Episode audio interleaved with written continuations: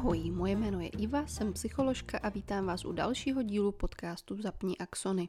Pro vás, kdo jste tady nový, podcast Zapni Axony je místo, kde se potkává psychologie s fantazí a kreativitou.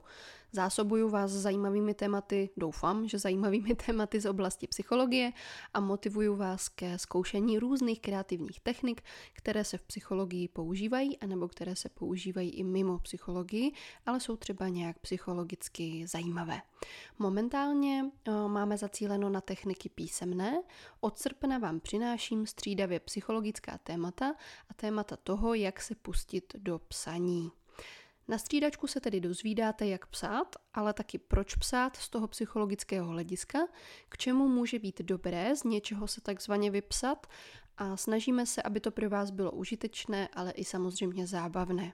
Na konci toho speciálu, spisovatelského speciálu takzvaného, se můžete stát, teda jak už název napovídá, spisovatelem, ale ještě ke všemu vám může doufám být i psychicky trochu lépe, pokud se z něčeho teda vypíšete.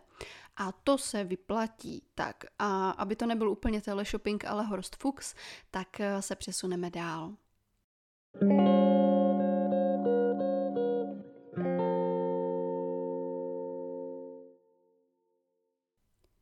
Ze spisovatelského speciálu nám aktuálně zbývají poslední dva díly.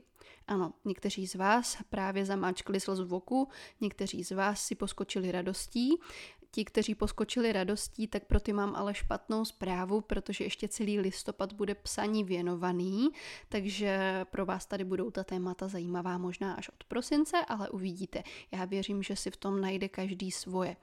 Ten dnešní díl se bude věnovat tomu, co je to takzvaný storyboard a jak si ho můžete připravit. Za 14 dní si ještě řekneme 13 kroků tvůrčího procesu, které vám mohou pomoci při psaní. No a od listopadu potom začíná něco opravdu speciálního, kdy ve 27. díle si povíme o výzvě na Novrimo a já ji letos zkusím spolu s vámi, anebo sama, uvidím, eh, kolik z vás se bude chtít k ní připojit, ale jste samozřejmě vřele vítáni. Už teďka vám můžu prozradit, že pointa na Novrimo je jeden měsíc, který je věnován psaní románu a za ten jeden měsíc napsat celý román. Mě osobně zajímá, jestli je to vůbec reálné v plném pracovním provozu, když do toho mám ještě full-time job a nebo třeba i vy, kteří začnete psát a máte k tomu práci, děti, a nebo chodíte do školy, tak jestli se nám to vůbec podaří, aby bylo u toho zachováno i naše psychické zdraví, což je něco, s čím vám zase můžu dobře pomoci, já si myslím. Než se vrhneme na to dnešní téma, zhrneme si, o čem už jsme se spolu v podcastu bavili, abychom si zhrnuli trošičku ten spisovatelský speciál. Co všechno už umíte. Máte za sebou čtyři díly které začínají 15. dílem, který byl věnovaný spisovatelskému speciálu poprvé a ten byl o odhodlání k tomu začít vůbec něco psát a proč byste s tím vůbec měli začínat a proč byste s tím měli začínat zrovna, zrovna s podcastem Zapni Axony. Mým cílem tedy bylo zaprvé namotivovat vás.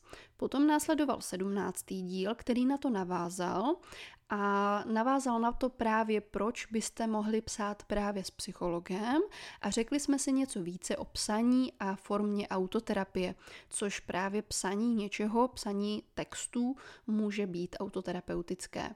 Pověděli jsme si taky o čerpání inspirace z vašich vlastních životů a bavili jsme se o tom, o čem byste třeba mohli psát. Čímž pádem jste si vlastně v tomto díle, v 17. díle, vybrali svoje téma, o čem budete psát. Samozřejmě, kdo se rozhodl, že nebude psát o svém životě, tak je tady taky vítán a vybral si téma třeba úplně jiné. Můžete psát o létajících kobercích, na tom nezáleží. Myslím si, že by to bylo téma nepochybně zajímavé. V 19. díle jsme si potom povídali o tom, jak vytvořit postavy pro tyto vaše příběhy, i v případě, že píšete příběh inspirovaný vaším vlastním životem, tak vlastně vytváříte postavu. Takže jsme si povídali o tom, jak vytvořit postavu, se kterou vám osobně bude dobře při psaní a která ale taky zaujme čtenáře při čtení. Máte tedy hotovo, o kom to bude.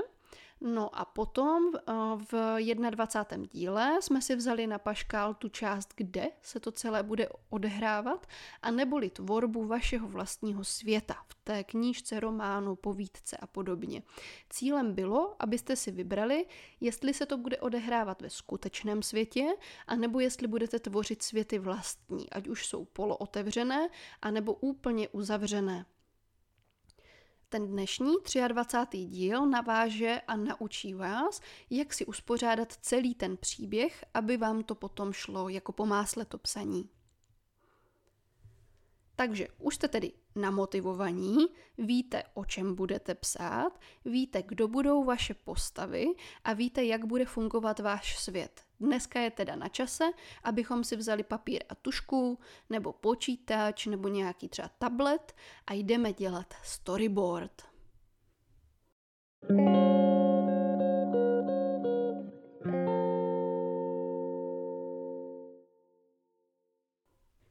Co to vlastně je ten storyboard? Je to vlastně takový plán.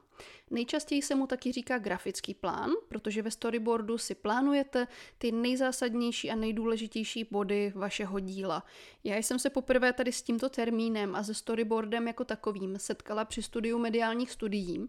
Já jsem byla hodně v průběhu studia zaměřená na audiovizuální tvorbu a bavilo mě natáčet eh, různá krátká videa a dokumentární filmy. No a u audiovizuální tvorby může takovýto storyboard vypadat eh, skoro jako komiks, do kterého si malujete a popisujete jednotlivé scény nebo záběry a účelem je něco, čemu se potom říká previzualizace, že si vlastně dopředu představujete, jak to bude vypadat. Ty storyboardy eh, v rámci audiovizuální tvorby jsou takový takový pomocník, kam si můžete psát i různé texty, dialogy, můžete si tam kreslit různé šipky a specifikum oproti psanému dílu, jo, když děláte storyboard do knížky a když děláte storyboard do videa, tak ten hlavní rozdíl je i v tom, že se zaměřujete na velikosti záběru a můžete si psát vlastně takový plán dopředu, jak budou ty záběry koncipované, aby se vám to potom co nejlépe stříhalo. To je samozřejmě něco, co u knížek a u románů dělat nemusíte. Zajímavostí je, že u filmu je storyboarding, jak se tady té aktivitě taky někdy říká, tak, eh, tak u filmu to je něco, co pochází už z 30. let 20. století. To byste si možná nemysleli, že je to něco takhle starého, protože když říkáme, že to vypadá jako komiks, tak eh, si spousta lidí může myslet, že to pochází někde z nedávné doby. Ale pochází to vlastně z doby už před eh, druhou světovou válkou, kdy tady s tímto začal No, ne tak úplně začal, ale nejslavnější storyboardy jsou od Volta Disneyho, z Walt Disney Productions, no ale ty nejstarší storyboardy, ty už jsme nacházeli třeba i u němých filmů. Bohužel u němých filmů se ty storyboardy nezachovaly, že bychom si je mohli nějak prohlédnout a podívat se, jak to ti autoři kreslili, no ale z těch 30. let 20. století už ty storyboardy normálně zachované jsou. Já vám potom zveřejním na Instagramu do stories odkaz na jedny zajímavé webové stránky, stránky, na kterých jsem našla storyboardy z různých filmů ze starých i z novějších a úplně mě to nadchlo, ať se můžete podívat, jak takový storyboarding ve filmovém průmyslu vypadá. Samozřejmě, že vy, když píšete o, novelu nebo román, tak o, si k tomu nemusíte kreslit tady tenhle ten komiks, to je na vaší volbě. Pokud chcete, můžete, pokud nechcete, není to úplně nutné. Co se týče storyboardingu, není to tedy žádná novota, jak by se mohlo zdát, ale eh, je to teda něco, co už se, eh, co už se tady nacházelo v dobách dřívějších. Storyboarding se stal oblíbeným nástrojem taky novelistů nebo spisovatelů. Pro novelisty máme i krásný český výraz romanopisci, ale ten je pro mě tak krkolomný, že ho asi dál říkat nebudu. Novelisté si oblíbili tyto storyboardy z jednoho prostého důvodu. Román se totiž nepíše po kapitolách, jak by se mohlo zdát. Nabízí se to samozřejmě automaticky, že si děláte plán toho, co bude v jednotlivých kapitolách, ale chyba lávky. Ty nejlepší romány se nepíšou po kapitolách, ale píšou se po scénách. No, román je stejně jako film totiž členěn do jednotlivých scén. Eh, romány se bez kapitol úplně v klidu obejdou. Někteří romanopisci nebo novelisté se eh, úplně v klidu obejdou bez členění do kapitol a člení svoje knížky třeba jenom do odstavců a používají právě členění do scén a třeba jenom takové ty odskakovací mezery. No, čím lépe je váš román rozčleněný do scén, tak tím je čtivější, protože čtenáři se vlastně v jeho fantazii před jeho vnitřním zrakem vytváří něco jako film, to je, to je vlastně téma, na které jsme narazili v minulém díle podcastu. Eh, na fantazii a ne, na vytváření scénářů a to, jak jsou tyto scénáře potom spojené s našimi emocemi. No a proto je vlastně popis jednotlivých scén ve vašem románu tak moc důležitý, protože čím lepší je ten popis těch jednotlivých scén, tím eh, lépe eh, zahajuje fantazijní procesy u člověka a tím více emocí vyvolává. A samozřejmě to, co vyvolává emoce, k tomu se potom lidé vyjadřují nebo se k tomu pak rádi vracejí. Samozřejmě zde nemusí eh, storyboard u těch románů obsahovat žádné malby, a máme tady například jedno cvičení, které jsem eh, taky našla v knížce od Ellie Carter, které si třeba můžete vyzkoušet.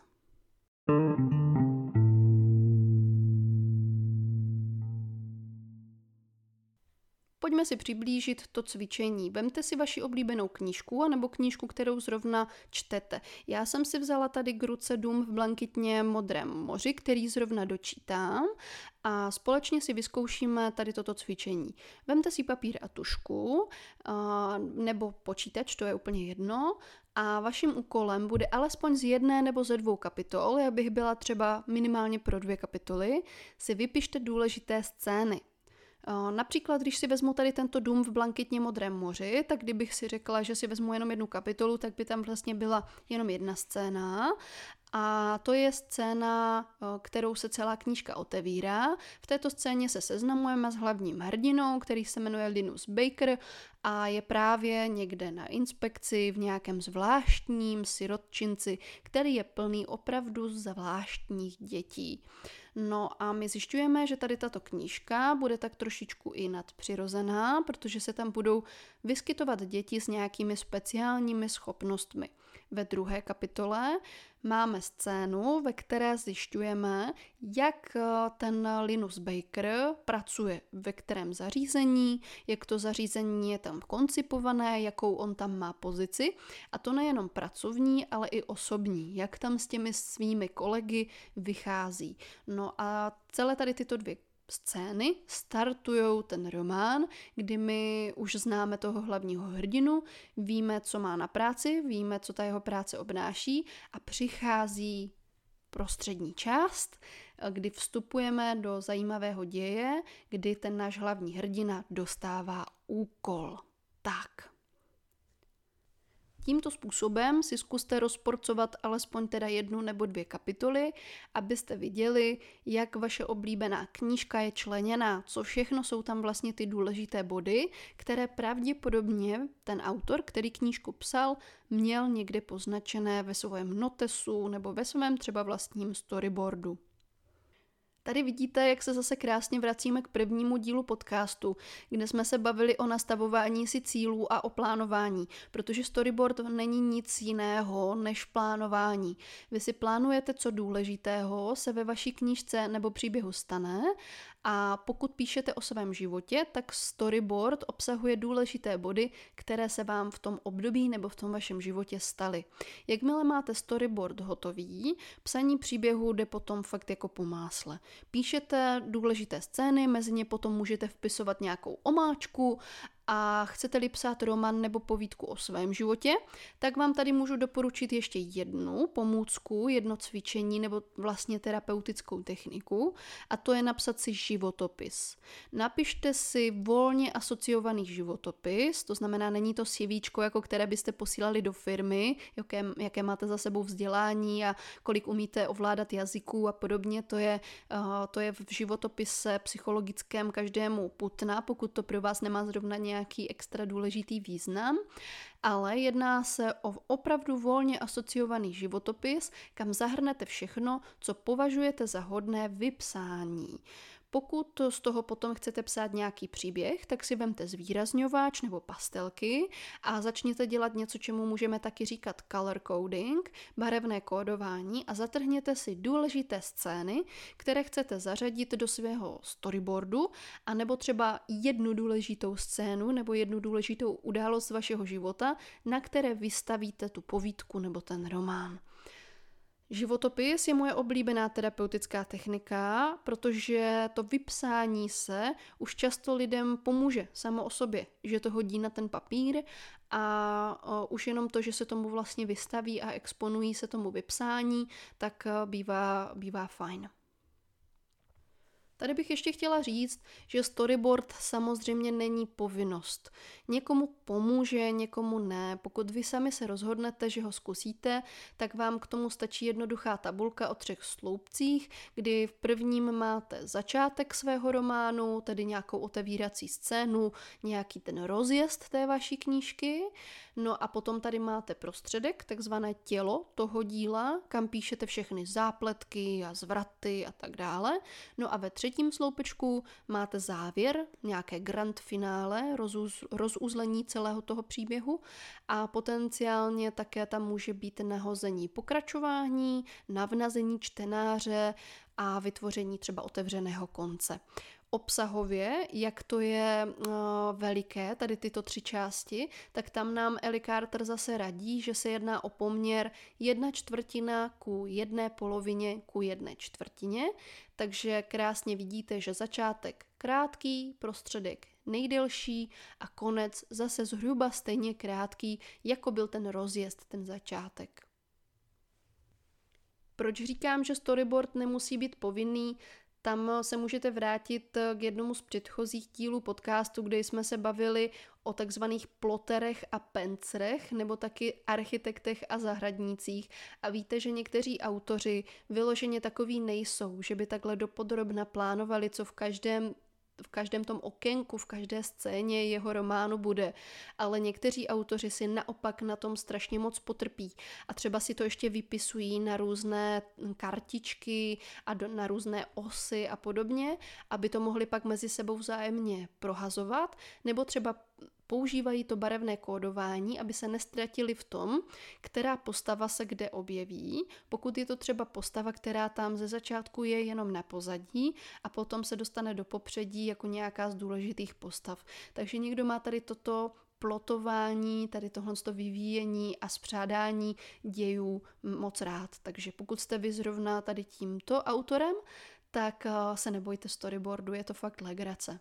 Kdyby vás zajímalo, co si do storyboardu píše režisér, tak eh, já jsem se koukala na jednu knížku, která dává k dispozici prázdné tabulky nebo prázdné storyboardy, eh, jak vypadá knížka prázdných storyboardů právě pro režiséra.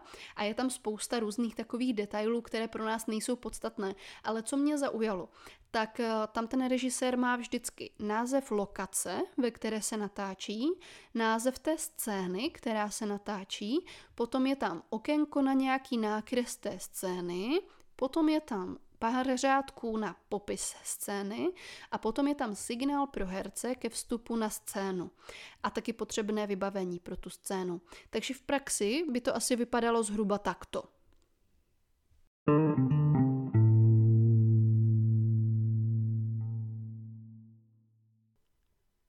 Projekt s názvem Harry Potter a tajemná komnata. Lokace Zobí ulice. Název scény Profesor Brumbal potkává profesorku McGonagallovou. Popis scény. Mokrý asfalt se třpití ve světle pouličních lamp. Spoře osvětlená postava muže v karmínovém hábitu s dlouhým bílým vousem a čepcem na hlavě jde od lampy k lampě. Záhadným zařízením ovládá rozsvícení a zhasnutí osvětlení. V záběru se objevuje šedá kočka, sedící na kamenné zítce opodál. Vysoký muž s vousem ji uvidí a začne na ní promlouvat. Čekal jsem, že tady budete, Minervo, řekne muž a kočka se odrazí od zítky a v letu se promění v elegantní dámu ve smaragdově zeleném hábitu se špičatým kloboukem na hlavě. Asi si dneska bez této legendární scény už začátek filmu Harry Potter a tajemná komnata nedokážeme ani představit. V románech je ten storyboarding dost podobný jako ve filmech, ale přesto trochu jiný. My tam nedáváme pokyny postavám, které se v příběhu objevují, aby zrovna vešly na scénu, ale rovnou o nich příběh píšeme. Samozřejmě pokud k tomu nemáme nějaký extra důvod, že bychom to psali jinak, může to být samozřejmě také zajímavý motiv na román. A spisovatelský storyboarding je novější technika než ta filmová, to jsme si už říkali, ale to jí samozřejmě na kvalitě neubírá. My se můžeme řídit návodem Ellie Carter a prostě následovat tři sloupečky, začátek, prostředek a konec, anebo můžete svůj storyboard o cokoliv z toho, co jsme teďka jmenovali z těch filmových storyboardů, obohatit. Vymyšlete si, vymyslete si takový storyboard, který vám bude co nejvíce nápomocný v tom, co s ním chcete docílit.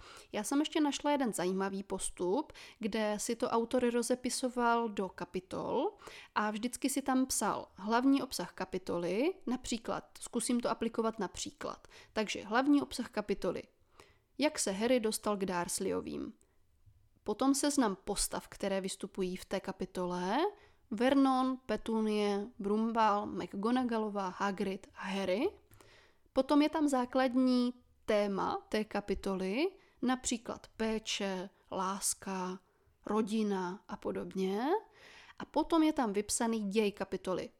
Seznamujeme se s tím, kdo jsou Darsleyovi, Brumbal a McGonagallová diskutují svěření Harryho Darsleyovým, Hagrid přiváží Harryho, nechávají ho v péči tety a strýce.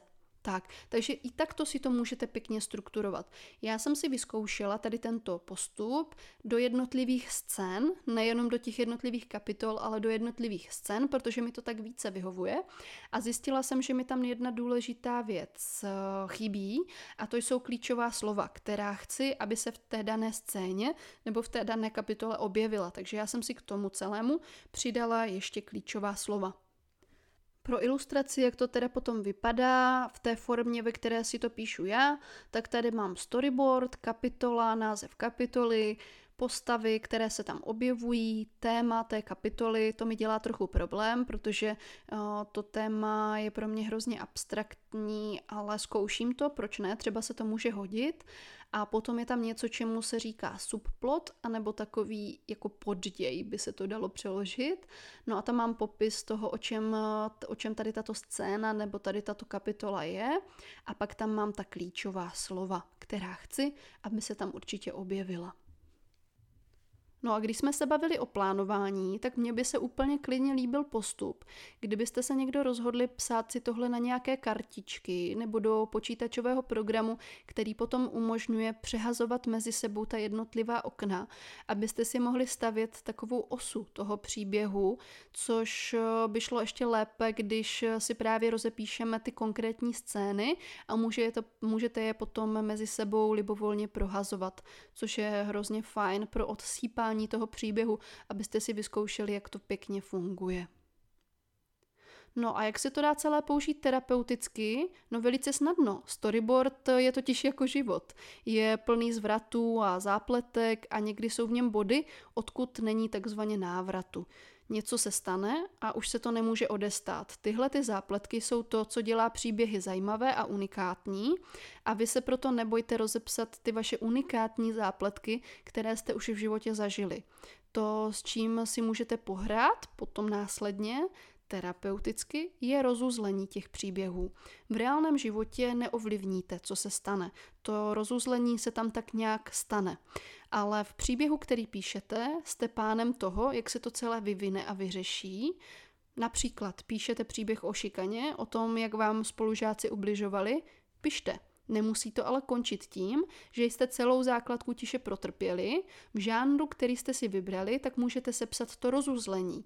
Pokud píšete fantazy, udělejte nějaké kouzlo. Píšete detektivku, nechte zlé spolužáky záhadně zmizet. Píšete sci-fi, nechte zasáhnout bytosti z jiné planety a tak podobně. Svět fantazie a příběhu je skvělý tady v tom, že můžete použít pouze motiv a dosadit eh, zcela jiný scénář. Vaši spolužáci můžou být třeba zlí goblini a vy můžete být jedinečný, vzácný, eh, nepochopený, kouzelný tvor, kterého je potřeba v knize ochránit nebo zachránit.